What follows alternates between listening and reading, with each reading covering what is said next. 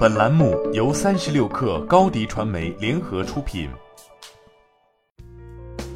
本文来自微信公众号“三亿生活”。不久前，苹果方面召开了今年的 WWDC 二二开发者大会，一口气发布了旗下多款操作系统的大版本迭代。当时，我们三亿生活就曾第一时间为大家带来了 iOS 十六的第一手体验与测试内容。除了揭示新版系统的界面、功能和性能变化外，同时也对申请更新的过程进行了介绍。与此前的 iOS 大版本更新相比，iOS 十六还有一个可能许多朋友没有注意到，或者说没有意识到其意义的变化，那就是此次略显意外地取消了对 iPhone 七系列机型的支持。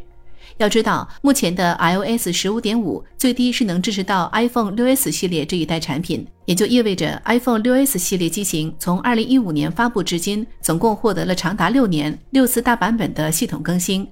正因如此，在 iOS 十六正式发布前，不少人习惯性的认为 iPhone 七系列理应也能更新到这一最新版的系统。但随着 iOS 十六放弃 iPhone 七系列，实际上就意味着两种可能性：要么新系统这次在底层更新了太多东西，以至于像 iPhone 七系列那样的老机型恰好无法支持新的功能特性；要么就是苹果的 iPhone 产品线系统更新周期可能会从此从六年六个大版本缩减到五年五个大版本。关心手机市场的朋友可能知道，即便是按照五年五个大版本来计算，苹果方面也依然是目前市面上苹果方面也依然是目前市面上给老机型提供系统更新周期最长、实际更新版本最多的厂商，而且很可能没有之一。毕竟如今在安卓阵营，即便是最财大气粗的三星，也是到了二零二一年才正式宣布会为旗下的旗舰手机、平板电脑以及一部分中高端机型提供五年四个大版本的系统更新服务。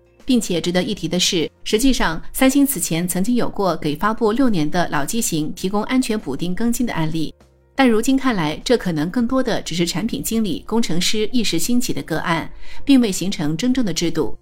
不仅如此，纵观整个手机行业，更是会发现，绝大多数厂商对于旗下产品的更新维护周期以及实际系统大版本更新的积极性，甚至还要再更低一点。以国内市场大家熟悉的品牌为例，小米与一加都曾有过明确的关于旗下产品系列更新周期的表述，但他们承诺的都是四年三个大版本，也就是比三星少了一年。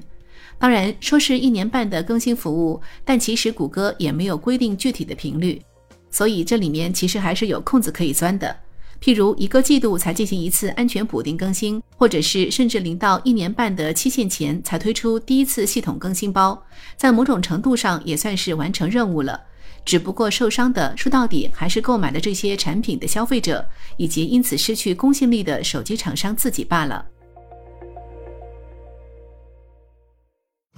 你的视频营销就缺一个爆款，找高低传媒，创意热度爆起来，品效合一爆起来。微信搜索高迪传媒，你的视频就是爆款。